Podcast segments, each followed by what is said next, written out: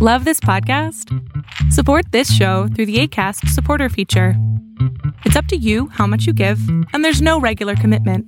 Just click the link in the show description to support now. Rusty Quill presents.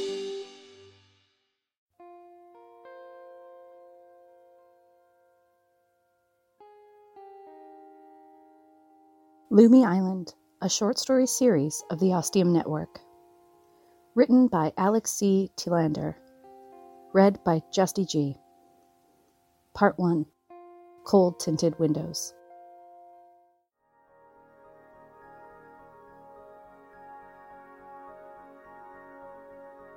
Eight.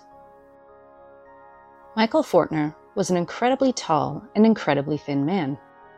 I'd say he was emaciated, but I have seen his body type before. That's what he is a body type.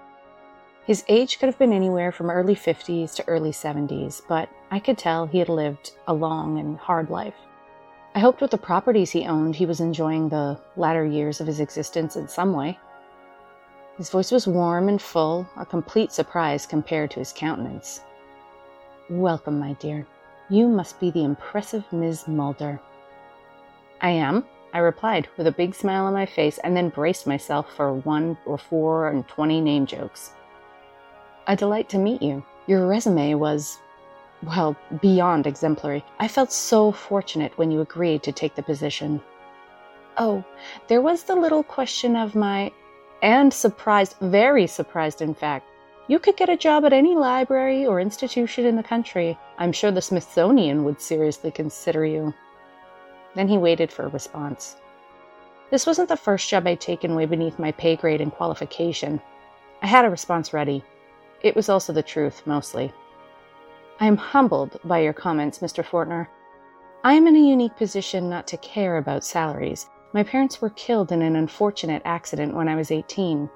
There were substantial life policies for each of them, as well as significant savings. I see, he said, knowing I had more to say. Well, this particular circumstance has afforded me the opportunity not to be concerned with the cost and to engage my whims and honor my promises, follow my dreams, essentially. I've had a number of jobs in my relatively young life, and each of them I have chosen not because of the pay they offered, but because of the enjoyment and satisfaction I knew I would receive from them. In so doing, I have been very successful in each of these jobs, if I do say so myself, and have received glowing recommendations upon leaving. Which I'm fully aware of, Michael said. Thank you, Ms. Mulder, for revealing such a private thing in your life. I have no need to pry further, and like your past employers, I am beyond delighted to have you here to run the island library. Thank you, Mr. Fortner, and let me tell you, the feeling is quite mutual, I replied. Please, I feel we've reached the point now where you can call me Michael. Why, thank you, I said with a slight bow and an amused smile on my face. Please do me the courtesy of calling me Kate. Very well, Kate. And since you have given me some of your personal details, I feel it is only right I give you some of mine. Come, let's play a visit to your office. I let him lead the way, following close behind, watching him skillfully slide between the stacks and weave into the open spaces and channels. It made me start to wonder if he had done all this. The library, organized it in such a complicated and busy way, but still maintained order.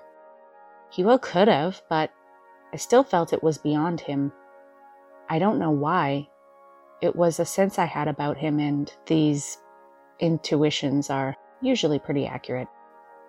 And then, like a wardrobe door to Narnia, a door in its doorway appeared on a wall, seemingly from nowhere. I'd kept track of my way and had the convoluted route memorized.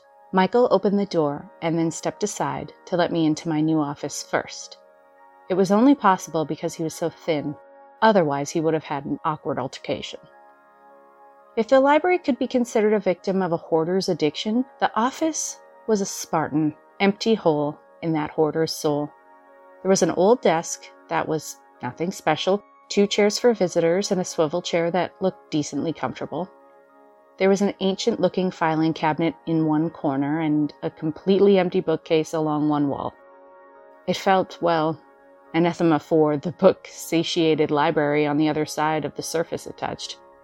There was a water cooler, How fancy. And then a cabinet with a coffee machine, a fresh carafe brewing. I tried to remember if I'd told Michael approximately when I'd be arriving. I must have. I stepped into my office and he slipped in behind me, but left the door open, which I appreciated. I said I wasn't claustrophobic, but I much preferred being still in visible range of all those wonderful books so close by. Please take your seat, Michael said, indicating the swivel chair behind the desk. Would you like some coffee? Sounds wonderful, I replied. Two sugars, please, if you have sugar. He turned to me and gave me an endearing look that I could only assume was a look Michael Fortner gave many members of his extended family when they asked him a silly question. I truly hoped he had lots of family to give that look to. It was so warm and embracing.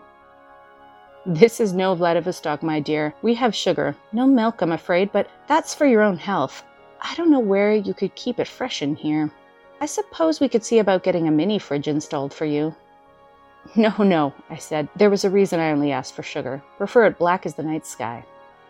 Wonderful. And good, because I was only going to be able to offer you some ancient creamer. Like you, I prefer my coffee inky as the celestial firmament. During this time, he had retrieved two clean mugs from the cabinet beneath the coffee maker. Mine had been filled and two sugars added, along with a spoon to stir to my heart's desire. The illustration on the porcelain was an artistically done book, the pages forming a rainbow shape. Beneath it said, Within these pages lie the heart, soul, and imagination of every reader. This became my favorite mug. I would actually take it with me after my eight month stay. Michael didn't care, considering he was dead and buried by that point.